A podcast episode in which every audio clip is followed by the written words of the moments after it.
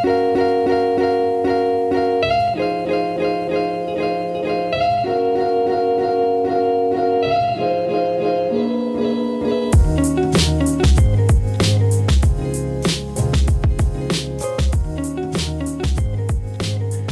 beautiful people.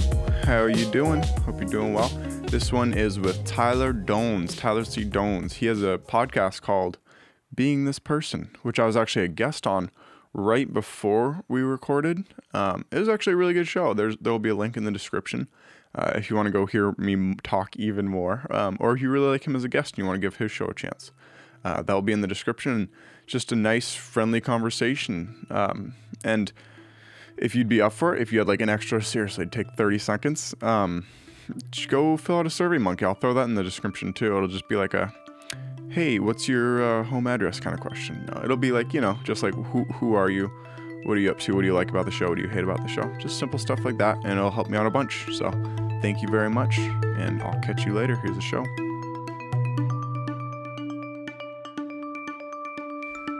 All right, Tyler. Yeah, How goes it, brother? it goes well. Nice. It What goes you very well, thanks. What you been up to in life? Uh, I mean, I work a workaday kind of guy for the most part, but as we discussed, I also podcast uh, for entertainment. I do lots of other projects as well. I own a home.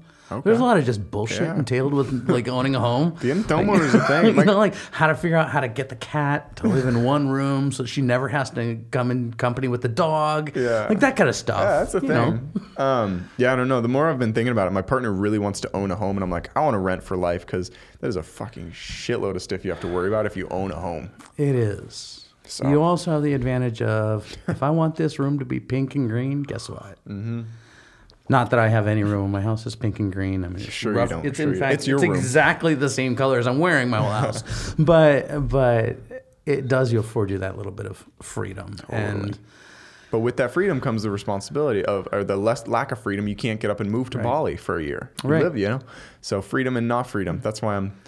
I don't know. She'll probably win over. She's probably going to make more money than me and buy reminder, reminder that when the refrigerator breaks, you call the credit card company. You don't call a landlord. That's good. And that's a thing. Really? That's a serious thing. Because you're dead of summer and your refrigerator goes out. Think about how much you rely on just your simple refrigerator. Right? Yeah. Something just because we're standard Americans, everybody has one. Mm-hmm. And it goes out. It's the middle of summer. What are you going to do? For how long? Yeah. Dry ice, baby. Right? Or the the plumbing line between the street and the house because the plumbers or the the city will fix it at the street. Yeah. They won't fix it between the street and your house. You have to do that. Yeah. That was in my world. That was a thousand dollar hole. Dude, I'm a fucking. And I went and bought a shovel and dug it my damn self instead of paying somebody a thousand dollars to do it. I'm gonna rent so hard. I'm gonna pour grease down the sink. I'm gonna. that's the kind of person. That's the kind of life I want to live. That much freedom. I don't care what color paint the house is. I just want a total freedom. No. Freedom with white walls. How free is that? How Tap free into- is that? I should show you. It's it's in, my entire house is an opium den. Like everywhere I live, my room is literally wall to wall tapestries. So you know they- they'll get it back with either a bunch of you can have holes or some of my old fair walls. Then I got a ton of tapestries. That's hilarious. Um, ben, just for everyone listening, I actually just did an episode of Tyler's show, Being This Person. Being This Person. Which I will put in the a link to the the show. Um, and we're just going to come out the exact same time. So if you listen to this show, you like this person, or you want to hear more of me, go listen to it. Or me. Or him. Yeah. Yeah, like, either one. uh, Depending on what side you're on. I This tried is, to I this tried is to ask part one or part two, depending on who we're. Yeah. Right? Good point. And then I'll come back on your show because I liked it. It was very interesting being a guest. Thanks. It's fun. It's a, well, it helps that they aren't crazy opposite sides of the world. Yeah. Ooh. There's a similar exploration into into humankind. crazy opposite sides of the world. Have you interviewed people over the phone? Not yet. I don't man, want to. I have a hard enough time with my sound volume, sound work right now. Like if I have to get Skype into it, Mm-hmm. then I mean, there's the upside of I know people all over the world. Like when I got out of high school, I traveled around the country in a group called Up with People. It is now defunct, but in my cast of people, we we would go from city to city and do like a, an hour, hour and a half musical show, and for every hour that we were on stage, we'd do two to four hours of community service. Whoa. We'd stay in host families, and it was multinational. So in my group of 150 people, there were 13 different countries represented, and so like the number of people that I've met throughout the globe escalates. Like when I'm limited to where I can drive or walk in a day or two, Yeah. that's wonderful. I have a very diverse group of friends, but can you imagine, like, if you could just talk to anybody, anytime, any day? Um, kind of like they invented a thing called the internet where you could. Yeah. I know. I I, I kind of want to start doing phone interviews, man. But audio quality is king as far as I'm aware. Like I I really like making sure like it's consistent. Like if I listen to another person's podcast that has video calls and the Skype call goes in and out every two seconds, and I'm like, I can't even hear what they're Mm-hmm. And saying. I can't pay an NPR level producer to fix that noise. No, you can't fix it. That's what's at the end You of the day. You can't fix it. You know. Um. So Are we so- getting a little too inside baseball right now? No, inside baseball meta. I mean, I'm actually. I mean, I, I kind of mentioned it maybe in the email or text, but I actually reached out to most of the Eugene podcasters, and I'm like, why aren't we all interviewing each other and sharing guests? I've You know? I've found a few, but I think it's much like just well, i yes, I can easily equate it to getting guests because even people that I know dearly and very intimately are Mm. not always willing to have a conversation with me on a microphone. Um, Because B, look at you. No, Well, there's, they have to look at me when we're having drinks Yeah, together. that's funny. right? Yeah. So, so, but they'll have drinks and we can talk about super intimate stuff. Uh, but they're not willing to do that on a microphone. Hmm. So, B, I think there's also a control level of, you know, like, I have my way of working my system. You have your way of working your system. Mm-hmm. Well, but C, doesn't it happen if we walk out on the street and go ahead try and have a conversation with just somebody on the street? Have you ever tried to do this on the street? I can't. Well, I've got this little portable thing, right? That's a good and it's got a little click-in device. I tried to, not a block and a half from here to do one with somebody I met on the street. Yeah? just a street musician. It was insane. I have some usable words, but nothing is cohesive. I by the end of the conversation ended up talking to five different people ah. because you're out sitting in an alleyway. Yeah.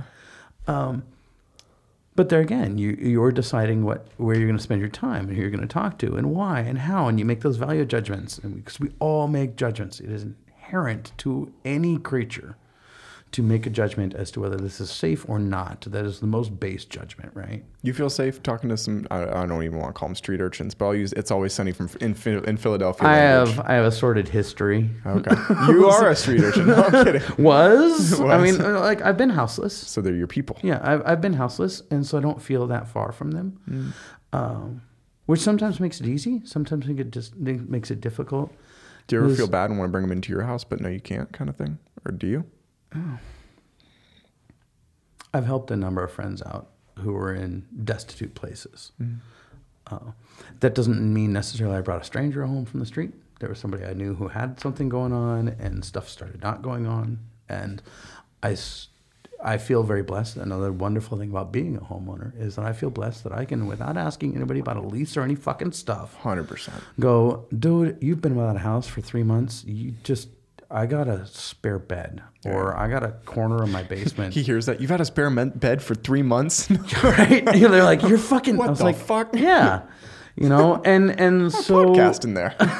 Well, Oh that's I did that. I do have a roommate though. At the same time, you know. Yeah. um, that was a mutual agreement with some things that that changed in the world. But but um, I, yes, I kind of feel that. But the other side of it is that I also look at a lot of the people that live on the street, um, and it, just to throw this out before I say what I'm about to say, mental illness terrifies me, and the way we deal with it in this country terrifies me. And I realize that that is heavy on the reasons or amongst the reasons of why people are on the street everywhere.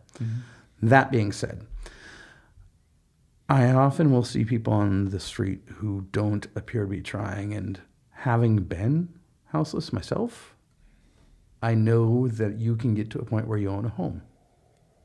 I was houseless with a pregnant woman. Okay. I moved every day in a tent with a pregnant woman. Oh my we God. almost had our baby in a tent. I was barely able to achieve an apartment two months before he was born. Jesus. Okay. So when I look at the situation on the street and I'm able to cast the mental illness issues aside and, and Which is a all big of, part of it. You get- everything you that paid respect to encompasses it, that. it's a big right. part, yeah. Everything that encompasses that. Totally. And because it may just it may not just be your mental illness, maybe it's a, an abusive situation or whatever that throws you on the street. I do also know for myself that I got myself in such a shit spot because I was making horrible decisions. Like, hmm. I had a really pretty professional job and such before I ended up there. I made some terrible decisions, ended up on the street. I know for a fact you can get back off of it. And so it's it's a really tough thing for me sometimes. Luckily, it makes me so I'm not super terrified of people on the street. I, I have an understanding, acceptance, and Do you want to hear one of the saddest things involving all this, though? Um, my good friend who, I don't, I don't I, someone who helped me out a lot in life. I'd call him my angel investor, who bought me all this gear, laptop, everything, flew me down to LA, made all this possible. He would go out of his house, go talk to homeless people. He would have homeless people come into his house and just do an hour of chores in the backyard and give them hundred dollar bills um, just to help them out. Say you can go sleep in my any part of my house whenever you want. To all the homeless people around him in LA, and then he killed himself because I think he was just around the, such destitute parts of life for months on end. And then winter came, and it was just so heartbreaking to have all these people that he had grew to care for never getting better. So, I, I do, do you have any evidence of the fact that that was the thing that pushed him over the edge? Because I have He, vlog, questions he just hearing the vlogged every single day. And his vlogs started, I think he got a large lack of sleep, but you could just tell that he was getting more and more downtrodden in the way that we um, treated people with mental illness and homeless people. And when I was there, like homeless people, I, felt a little uncomfortable at first. I'm like, homeless people are just walking into his house and he's just handing out money from a wallet that has tons of money. And I'm like, what's going on here? Um, but he was just that person when I met him. And then within two, three, four months, it just kept like his vlogs would just get more and more just like, guys, come on, we've got to do something. And it's just eventually he was just found with his wrist slit on a walk. That's crazy, man. That I feel for you. That's a tragic story. What can you do? I also, with I what was that a minute and a half? You have the clock in front of you this time. Uh, that of what I know about this story, it sounds like somebody that may have gone in w- with some struggles of their own. He definitely had mental health problems. Yeah. With 100%. and and that like nobody completes just because of something around them. Mm-hmm. People only complete because of things in them. what do you say complete? I say that it's a suicide awareness thing. Oh, I've never heard that. Um, I actually learned it from somebody on one of my podcasts. Uh, Interesting. but but uh, she's lost a number of people in her life, and and in the community, uh, the the awareness thing is you you don't commit. It's not you don't commit suicide. Mm-hmm. You complete suicide. I mean, like committing suicide is a failure. Mm-hmm. You complete. Hmm. There are people who have completed, and and I think it's a very accepting term because you've completed your life. And it, and it gives a little power to that person. Because no matter how shitty that makes the rest of us feel around a person who does complete it's it's their life ultimately. Yeah. But at that point, you're paying respect to the dead and the people who are alive, and high schoolers who are impressionable hearing it's completing your life and respectable. I don't know if that's something you want to impress upon them, you know? i dicker with it as well Yeah, i like- agree i agree And I- I'm, I'm totally someone from the outside. I'm wrong here, but I'm saying that's my initial. Uh, you're not wrong it, it, it's an opinion and, and if we're going to change You know, as you're a right. society My opinion's right. Theirs are wrong. Well, everybody's wrong except for me. You know, classic thing. Mm-hmm. But but we're all entitled to our opinions, and if we're going to change the way society works and the way we communicate about these things and the way we approach mental health, especially, we need to find words that don't. Man, speaking of words, I get triggered by the word trigger. Like Really? right, Yeah, like okay. you're not fucking triggering me. Like Yeah. it just it gets it's an off-putting word. I don't like it for whatever reason, etc. I was called gay too much as a child to like the word gay much anymore, or whatever it is. It, but we have to be able to question that, and we have to be able to have those conversations. And it's it's not something a lot of people, I think, put their best into. Just being called gay trigger, you know? Actually, um, I frankly call myself the gay one frequently. That's I, I run this weird line as far as sexuality goes, which allows me to accept all everybody else's weird lines about sexuality. Wait, so did they call it correctly? No, I'm kidding. Uh, I mean, no. I mean, I, I I'm main, mainly hetero flowing. yeah, I'm totally but- messing with you. but, man. in a you very know, inappropriate way. I also don't discriminate. Yeah. Like a beautiful person is a beautiful person, kind of thing. What's an interesting thought is do you think if no one ever made fun of you, if you would have been very heteronormative, or do you think the fact that they made fun of you made you think about I think that the homosexuality fact so that, I I think the fact that they made fun of me made me more heteronormative normative than it would have been. more heteronormative. It didn't make you think about it more, and then. You don't want to be fucking called gay in the in the gym locker room, But if you're gay, especially not then, because then you were actually hit I think it's a, down di- for it. It's a different time because if you make fun of straight people now for being gay, it's like oh whatever. But then if you're making fun of a gay kid now, you're just like, back then, it was an asshole. absolute threat. Yeah, so it was a threat. Now Like, I think coming out of gay gets rid of that. Being called gay Jesus. is very different, Jesus. and that's not that long before you, man. That's, that's No, not it's like crazy how Yeah, I mean, my mother was chased home and called a bastard because her dad died in a military fucking plane wreck. So I mean, that's just the progression of things. So if we're going to keep having that change, we have to be able to have discussions about how those words affect people and how we use them and how we're going to move along. Good point. And it's it's just not something that happens very frequently, except in situations like you and I like to bring about the world. Like, let's talk about the shit, man. Mm-hmm. Um, I brought it up with uh, the girl who I had on my show. She's a singer, but she is one of the craziest, most woke people. So people who I'm, re- um, I'm going to repeat a horrible story that makes me look really bad, but I'm going to repeat it to someone who it'd be more apropos. Um, saying I was talking to someone um, the other day before a New Year's party, and um, we were just talking, having a friendly conversation. Was me, my partner, and him. And um, it was all good, funny vibe. He may have been on mushrooms because maybe that was the reason he was weird. But he's a, he's a very um, He's all social- esoteric, anyhow. no, or- he's just a social, um, socially left. Like he's like, Okay. you can't say the word Eskimo kind of person, like those kind of that's people. fair. Yeah, it's fair. I mean, I love the movie Heather's, Yeah, but but so I, I, I, I tend to have fun with it, um, and it's very inappropriate, I'm sure. But um, he's like, Tiger, do you stretch? Because I'm sitting here looking all tense or whatever. And I was like, I said something to the to the effect of like, no, I'm not gay. And then he got like really offended. But and, and then my girl, like my partner, started laughing, and I'm like, I thought that was funny because first off, everyone should stretch. Right. Second off, if I don't stretch, like I'm the asshole, you know. Like I'm like, it's. I didn't think it would be aligning gay with anything bad, so I thought it'd be a funny joke. I think it is a funny joke because I took it and equated it to like stretch your gender normativity, you know, like Oh, stretch your realm. yeah. And it was just, Like- I was like like, is that the way the kids No. say it nowadays? Do you- do you You're just talking about like, like I'm yeah, not yoga, but do you reach for the sky once in a while to get a kink out of your neck? and I'm like, that's nothing that would be associated with sexuality. So I'm like, hey, it'd be a funny joke. And I could just tell that I was like, that wasn't the right time to say it. And I'm Didn't like, land right. And I'm like, at what point can you not even like kind of joke around about things like that? So I'm like, I don't know. I'm getting That's a real heavy question. it's a heavy question. Like right now in this time that we're living in, it is a very heavy question. And I've done a lot of changing my own vernacular. I've been a long believer in the fact that there's no such thing as a bad word. There are only words that have been misused. And then I, um, I did some research on Richard Pryor. And Richard Pryor quit using a word that his culture is allowed to claim and I'm not allowed to say. yeah. Um, Not allowed to say. You shouldn't say. You're allowed to say anything. I can. I don't want to. I don't want the repercussions of me doing it. So I will, by my own doing, Okay, make it so you. that I am not allowed. Yeah. Good. Good to make Yeah. me define that. Yeah. And I used to not be afraid of that word, and I would use that often as my example of like, there's no bad words. But when I heard him define getting off the plane in Africa and being asked, asked that question, I don't know if you've ever heard the question Hmm. or the story. So Richard Pryor, I mean, he he was Richard Pryor. He was supremely offensive on purpose for much of his career. In fact, almost the entirety of it. After he set himself on fire and sobered up, he made a pilgrimage to Africa. Is the best pilgrimage is the best word I got for it. And he got off the plane, and one of his guides, he, he used the word, and one of his guides and said, looked at him and said, "Do you see anybody, any of those around here?" And he mm-hmm. looked around, and it was Africa. Like, I'm the weird color person in Africa, mm-hmm. And he had to say no. And he tells this story on stage in one of his in one of his very well I, I don't know if it's delirious or but one of his very well known bits.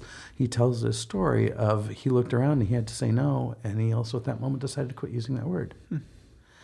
And that made me really seriously start looking at that. And it it wasn't just that because then I looked at well, how did being called gay when I was younger affect me? How all right, so I was talking to that one trans person that was okay with being called tranny, but that's also not okay anymore. And and then I got to a place. I actually ended up at a party with a person um, who was with someone who was transitioned, and and I know what to call her as far as pronouns, but her partner, who was we ended up alone in a room playing a piano together, looked over and says, "What am I supposed to call you?" And they said, they just said their name. And that was when I really switched. Was like, how about I just call people everybody by their name? Yeah. Give them that, and not only not only am I avoiding all of the issues of offending someone, but people really fucking like hearing their name.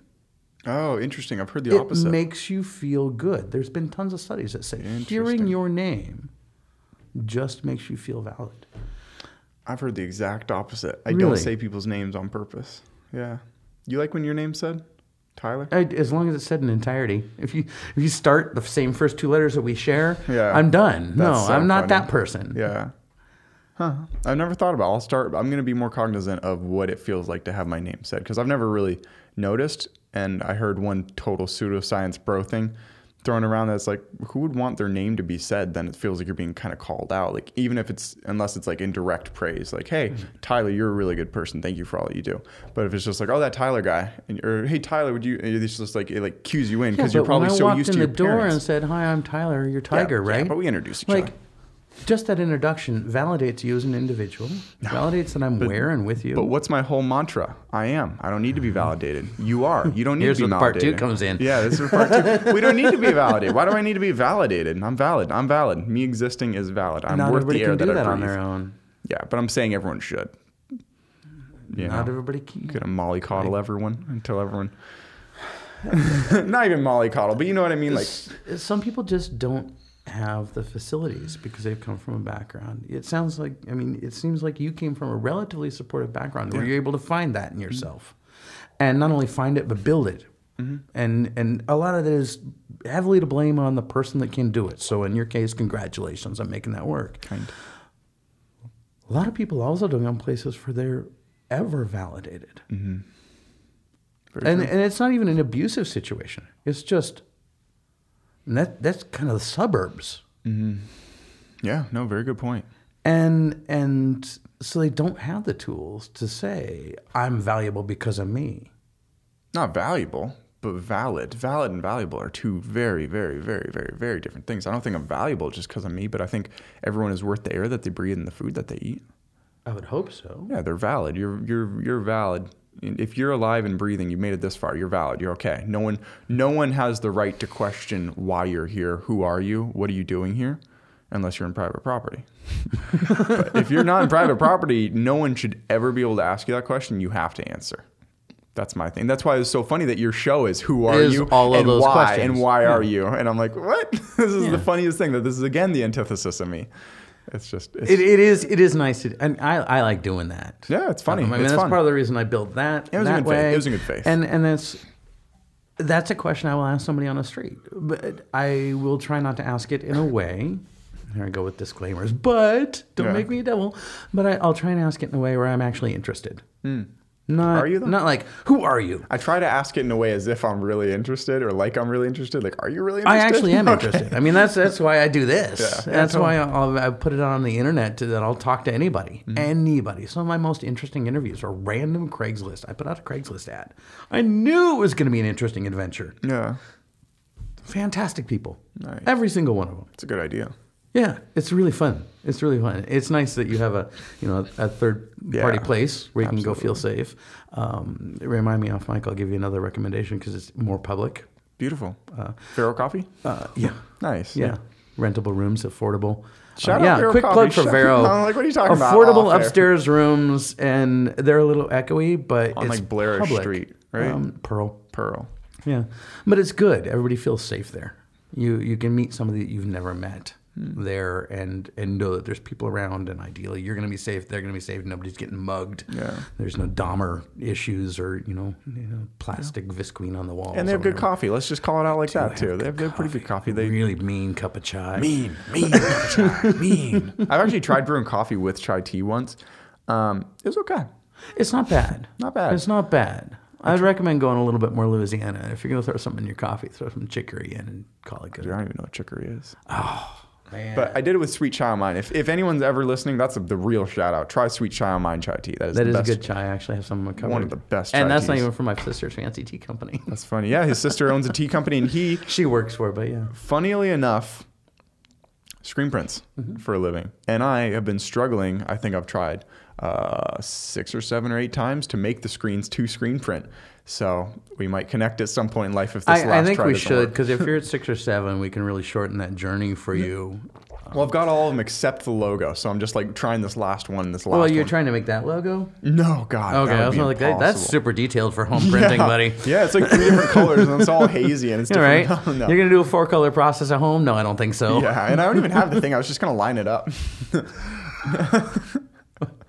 Well, I, I'll we'll find some YouTube Yeah. videos or something. No, I'm for you. doing one color. I'm gonna do gold on black and black on tan, and I'm doing pale waves. So I also have light pink and light blue for everything. black. on and tan's gonna be your easiest. Start with that one. Black and tan. Black and so tan. I'm excited. I'm doing sweatshirts and shirts. I'd like to eventually do tan sweatpants. That'd be sick, but it's hard to find sweatpants for cheap, like bulk sweatpants. Uh, I'm in the industry. Like when you're in an industry, Shit, man. like it's hard to find a good bottle of wine. But when you Oh, work, yeah. it, it, well, I actually in this valley that we live in for a winery, it's not hard to find good wine. Very true. Um, it, it's it's just being in the industry. You know, where do you get the best clothes? You work in the industry. Where do you get the best microphones? You work in the industry. Who the fuck is going to fix my expensive Danish speakers? Well, I got to find somebody who works in the industry. Yeah. It's all industries, man. So what is, what's something you've been interested in like kind of looking into in life? Like for an example, you may have heard on my show, I'm, I'm interested in talking about sleep, serotonin, um, flow state, consciousness, uh, all this sh- boring shit that people hate hearing about. It's I love talking. shit. I'm That's kidding. some of my favorite shit, actually. yeah. Uh, clearly, clearly, the state of mental health has been big on my head. Mm, because you've battled with it or just Oh, I definitely battled with it more in my youth. I'm much more stable now, but it's because I was given a relatively nurturing surroundings to help me develop that. I'm very concerned about it, and and more so, especially to harken it back, and I'll bring it back out of this because I know you don't want to wallow in the muck for too long. Uh, politics. But uh, but I'm really concerned about the, the state of men's mental health, especially in our culture. no, I don't mind talking about this. I love And this it's- topic. And it's because our culture has largely taught and trained and bred, literally genetically bred men to be emotionless and to be just a workhorse and to just keep pushing forward all the time. And know, for instance, my father has a very difficult time talking about his mental health struggles. Like not he's not riddled with mental health issues, but like it's hard for him to express that he's sad. Mm-hmm. It took I was well into my 20s before he said I love you first to me. You know? Jesus. Oh, but that's the way it is. Yeah. You know, and and your father's probably not very different from my age. I don't know what the relationship is, but I bet he's significantly less emotive than you are. But but he says he, he says he says I love you all the time. I just I think he cried once in his life kind of thing, just when my brother was born. Yeah, cried once in his life that you ever saw. I wasn't. I was. I'm sure he's cried brother. more I wasn't that. there for my brother. No, that's what my mom says. Okay. oh, I'm sure as a kid, every kid cries. I, I he's cried as a man, Yeah. and if he hasn't, then that's what I'm concerned about. Mm. You think crying's important? I, I think I think emoting Yeah, is important, but the- crying is is a release. What do you? Why do you think people cry? I've been asked this question because I, um, in stints where I take more psychedelics than not, I tend to tear up easier. Why do you think people cry? Or Why do I you think cry? that's a great explanation for yourself to answer, and I think the answer is that you're more vul- more vulnerable when you're going through a stint of um, mind expansion and exploration. You make yourself more vulnerable to yourself in the first place. You also become more in touch with everything and everyone around you. I don't know if you've ever done a fucking hallucinogen, those of you listening, but if you've ever done one, it is a way to confirm that we are all somehow connected. Somehow energy. Like you get that on the first trip, whether it was fun or not, you'll still get that answer on the first trip. Yep. And and so you become just more intrinsically uh, compassionate and and emotionally connected to things, and especially yourself. And so yes, I think having those emotions. Also, the extreme elation. Like if you've ever laughed laughed for four hours straight, Oh yeah. then But I mean, not even on psychedelics. Like if I take psychedelics multi days a week, um, like that time period where that's happening, I'll cry even on when I don't take it. Yeah. You know, and but like the reason for why I cry, I built it down to one singular reasoning. I've like kept figuring it out. I'm like, it's okay. Is it, is it maybe gratitude or is it sometimes like you know like all these different things? Because I don't tend to cry from sadness. I tend to cry from just how grateful I am for all the people around me and like all the places I am in life. Like as you've said, Mm-hmm. um, or maybe as the last guest. i have done six shows today. It's I Um, understand they get confusing. but uh, I think people cry because they have too much to say and can't say it. Maybe in the amount of time, or they literally can't find the words. You cry when you can't find another way to express how you feel. Like you want to say thank you to someone, and maybe they're not here. You cry. You want to say thank you, but you don't have enough time to say it, or can't figure out the words to say it. You cry. You cry as a way to, and, and I think violence is also a, an expression in fewer words, or no words. You know. I, I I agree with the premise, Okay. but I want to ask a question about it because the way that you used your words, I'm super sloppy with my words. you well, and see, this is where I'd encourage encourage some self or some introspection as opposed to uh, someone else's. In, but some introspection is that uh, you cry when you can't express it through more words. That to me sounds like devaluing crying. That is if you were- expressive. if you were about that to- is that is extreme expression. And then you brought up violence just not long behind that. Yeah. And that also is extreme expression, uh, which I have a heavy bag in my basement mm-hmm. so that I don't You violently. just cry at it. No, I'm sometimes, sometimes. I mean, I've, I've hit it till my knuckles were bleeding and I was just a bawling mess of goo. But that's what it is there for, mm-hmm. is so that I can get all of that out in some way that yeah, hopefully I'm good enough to know where my gloves are on are so I can put them on and not even hurt myself that much. Yeah.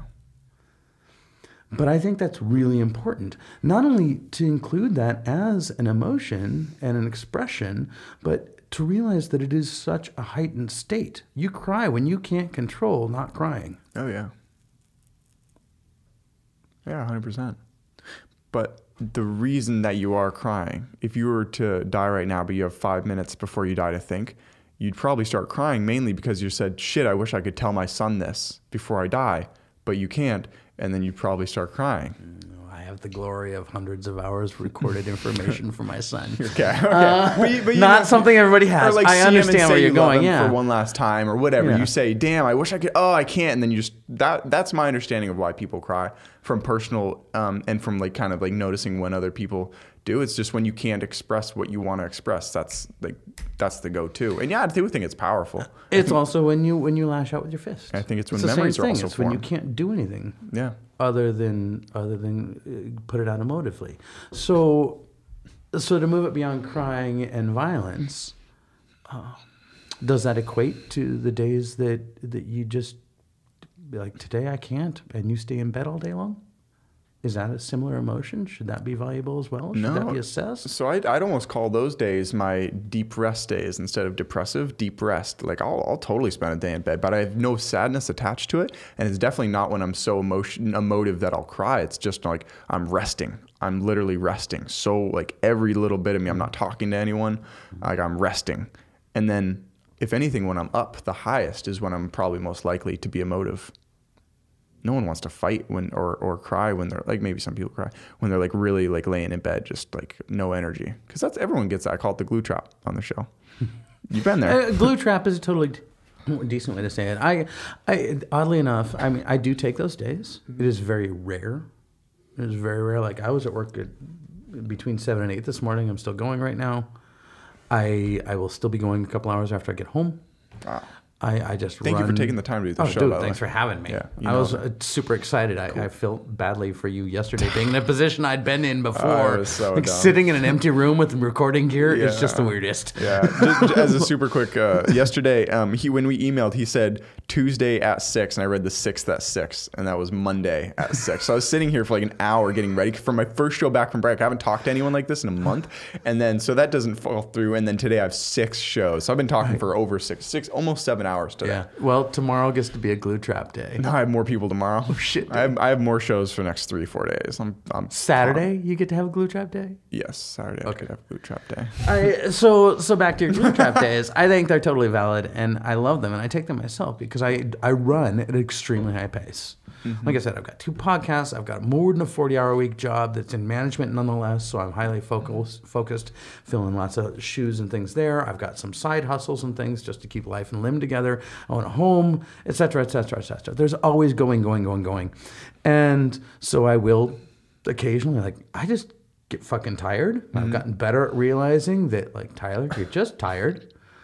Just take a day, man, and binge watch some crap TV show or something in the dark of your bedroom and such. And you know what happens if you don't do that? You you eventually die. No, you get well, you get sick. Your immune system gets down. Like you, either you're gonna take a break, or your body's gonna force you to take a break. You get a flu or a common cold. Like your immune mm. system gets down when you're that stressed. Yeah, I, I tend to end up with physical ailments. yeah, well, whatever it is. Yeah, if you want to get, yeah, if you want to be physically ill, physically affects me. yeah, physically ill less, take more breaks because that's your body telling you you need to take a break um, and you pushing through. Herein lies the rub. Those glue trap days are the only days I actually feel much guilt. Because as we talked about, guilt is kind of a wasted thing. Mm-hmm. Like, look at it. Did you do the best you could at the moment with the facilities that you had to your availability?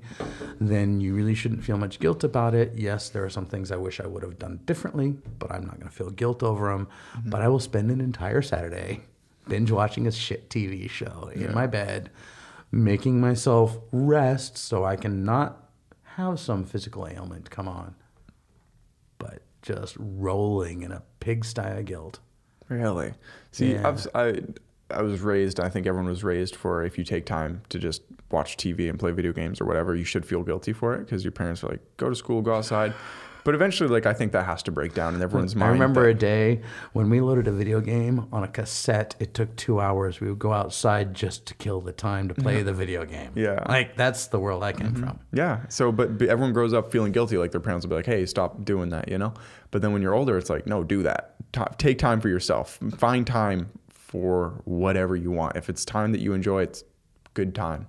As long as it's not filling your head with toxic stuff." As long as you can maintain a balance. And that works both ways because one of the things I like taking time for is work. Like I've been in a number of circles where people, you know, you can sit in a circle and people ask questions like, "What do you do?" etc.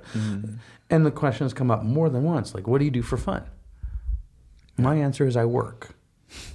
Like I've got one very research-heavy podcast. The other one is just a scheduling nightmare, as you understand. I do. Right. And like, eh, those are only two of my hobbies, but they're hobbies with due dates and like homework. Yeah. And and you know the after processing, like there's there's hours into every one hour of what I create. I work because I enjoy that. Absolutely. And and so therein lies yet another rub is when you A lot of rubs you know, in finding this. find, well, there You're- are a lot of rubs in life, man. here, you, man? Well, hands are both above the table. Come now.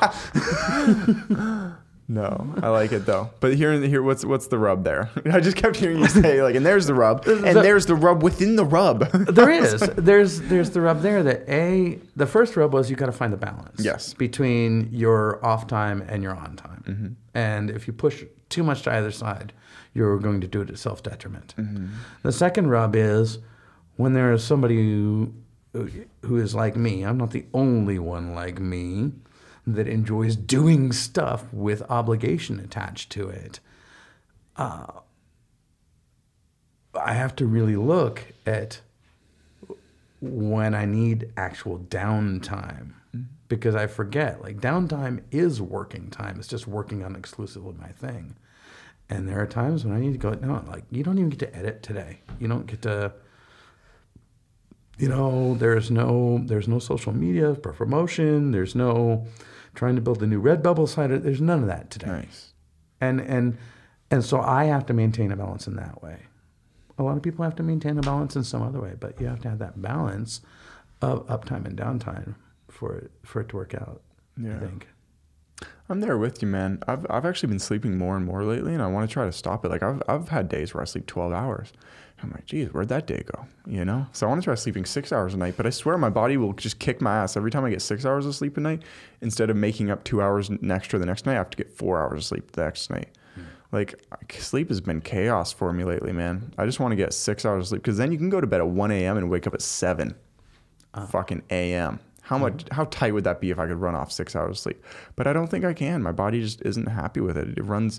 I almost feel emptier, and um, my joints just feel. Everything feels worse if I don't get enough sleep. Like sleep is the found the bedrock of me feeling happy and healthy. Bedrock. I saw what you did with the words there. Ah, that's fine. Uh, and I, I appreciate that you acknowledge that amongst yourself, and knowing that amongst yourself will help find a balance. You'll be able to find that balance. So maybe there are ways you can prolong your productiveness without necessarily involving sleep. So maybe it's you not do. all about productiveness. Are you productive most of the time? I have hobbies that are obligations. I like the word obligations. Obligation. That's obligations. hilarious. Well, it is. I mean, there's like a podcast. I got a fucking redu- re- release date. Yeah. I have to do whatever it takes to get there in that amount of time. Uh, That's why I feel really good about getting five. I mean, five months. Yeah, nailed. You can- you can have a couple of Rat Trap days now, right? Fucking yeah, bro. five shows. But I mean, I'll, I'll have weeks where I'll put out four shows in a week, five shows in a week, and I hate it because I'm like, why didn't I save one of these for next week? 'Cause then I have to, sit on them. Sit yeah. on. But I always feel bad doing that, dude. And You're uh, the only one that knows. I know. I Nobody knows what's on your computer except I for know. you or well the NSA. And the, and well, I the feel bad for the guest. I'm telling the guest, I'm like, hey, we did a show today, and they're like, all right, when it'll be up, and I'm like, well, feel none of that obligation with me. Cool. I'll put yours up next July. No, Perfect. not this July. right around our birthdays. Yeah. Hey, yeah. That'd be so funny. I like it, dude. It'll be That's- so buried in my hard drive. I may have to replace yet another hard drive by then. That's so funny. I'll, I'll, I'll keep a double. I'll keep a double on my end, and I'll just send it to you. We'll have two golden episodes. All your listeners will be like, "Why does this episode sound so funny?" you know. There is going to be some of that anyhow. Like, Yeah. Why does it sound? But I mean, like I said, I've recorded in bars and things. So Mm-hmm. I just I do the disclaimer at the beginning, like this is the time we met. We were going to a show together in Portland. We found the quietest place we could. There's a ton of racket. I can't remove it. If you hate it, go to the next one. That's fine. If you want to listen to the conversation, pretend you're at a bar with us because you are. Someone, uh, something someone asked me, a good friend of mine asked me on like episode nine, really early on. He's like, "It was a decision you made really early." And I'm asking this for you because it's kind of stuck with me. What makes you think that the conversations you have are worth people listening to? Yeah, That's a good ass question. It's a question you hate being asked, No, it isn't. Thomas Hida, thanks for the question. I uh, all right. Well, shout out Thomas. I'd like to chat with you sometime. That's a good question. I did it because, and this gets into you're gonna have to go listen to part one or two or Your show. however you want to measure that. You're gonna have to listen to the other show. Uh, my my theory was, and I, I had for a long time struggled with this. Uh, I have believed that we as a culture, especially the Western civilization that I have lived in, grown up in, spend too much time focusing on our differences. I am this or I am that. And you said a handful of that. Like if you define as Italian, then you're not necessarily defining yourself as something different. You're defining yourself defining yourself as something that is part of a cohesive whole. Alternative in my world was one that I brought up. Uh, I don't think that's effective. I think that if we can focus more on how we are similar, then we will get on better as a society. If I don't spend all my time standing across the street from someone yelling at them for why they're different for being on the other side of the street, then But fuck those people over there on that side of the street. right, fuck them. No, standing over on East Broadway. There's actually a great Fuckheads. story about about. Uh, Sorry I think it was really somewhere in. Illinois. Uh, you're the one that told me not to do No, that. I was saying sorry. I was just saying to listeners, like, sorry, sorry if that was really loud and out of the blue. You're getting really serenaded by your voice. Those are called sound coming- effects. You don't have the wah wah wah wah buttons. Yeah, no, I so right. Yeah, I got this Uh, table slam. So That's my I mean, there's actually an interesting story about something. I, there was a city in Illinois, actually two cities, and they were literally across the river from each other. And one of them try and build a bridge, and they would burn the bridge down. Really? It's, this is a true story. Yeah. That's funny. So uh, if you're a podcast person, there's a dollop on it. Go find it. Anyway, uh, I wanted to find a way to focus on why we're similar, which is why my questions fall in the order that they do, especially in the first version of the questions, is because I want to explore why each person is individual, and I want to ask them later to relate back that person that they just described and all the thoughts that are still rolling around in their head that came out of their mouths to the rest of society.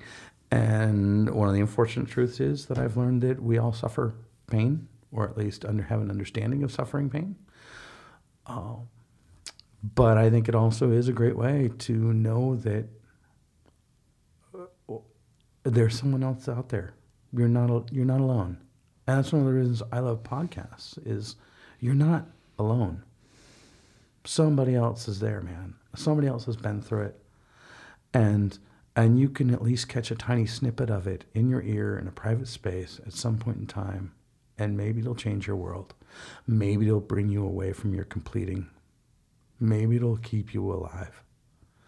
And that's what I set out to do. And I really wanted to do it. I tried to do it for years through writing and blogging and um, all the pursuits I could come up with. And sitting down and having a conversation with somebody that can be shared with the entire world or the handful of people that actually listen to it doesn't matter does actually matter to one of those handful of people or one of those entire world. And that's why I did it. And that's the conscious decision I made is I wanted people to find a way to connect. That's a way better reason than me. I like the sound of my own voice. No, I'm into that too. no, I'm kidding. I like that, man. That's that's a that's a really good uh, purpose, cause, drive, cause for living, cause for doing what you do, man. Yeah. Um, and then the other one, you just like hanging out, getting drunk with your buds. I assume. Kind of. Well, uh, that that one that one came of we were we would I was having dinner parties at my house once a week anyhow. Nice. Um, and and it was like, well, we could record some of this. I've been a heavy podcast listener for more than a decade. Like, there aren't many podcasts that are still on that I was listening to back then. There are mm. a couple. Oh yeah, dude, psychedelic salon. Let's yeah. go, guys. Keep at it. Yeah. Uh, but it it sounded like, why don't we record this? Yeah. And then I just kind of because my my social group was narrowing a little bit anyway. I was like, hey, how about how about the three of us have this conversation? And if we do it this way, we can just have infinite number of topics and conversations. So it's really just reasons to get together. I mean, half the time we refer to it as men's group. Mm-hmm. We just press record for an hour and a half. No and, women. No women allowed. Well, we've had women on. We've Masons. had women guests. It is not men hating women's women's hating men's group. Whatever. I don't know what. It, you have to go look at some little rascals references for that one, and I probably totally misquoted it. But yeah, now you just sound like a no. Now I sound like a really old person. Yeah, yeah. Uh, those women with their ovaries. but but it, it is just a way for us to communicate with people who are cool, listen to our, you know, whatever is going on in your world and are willing to show up and keep up.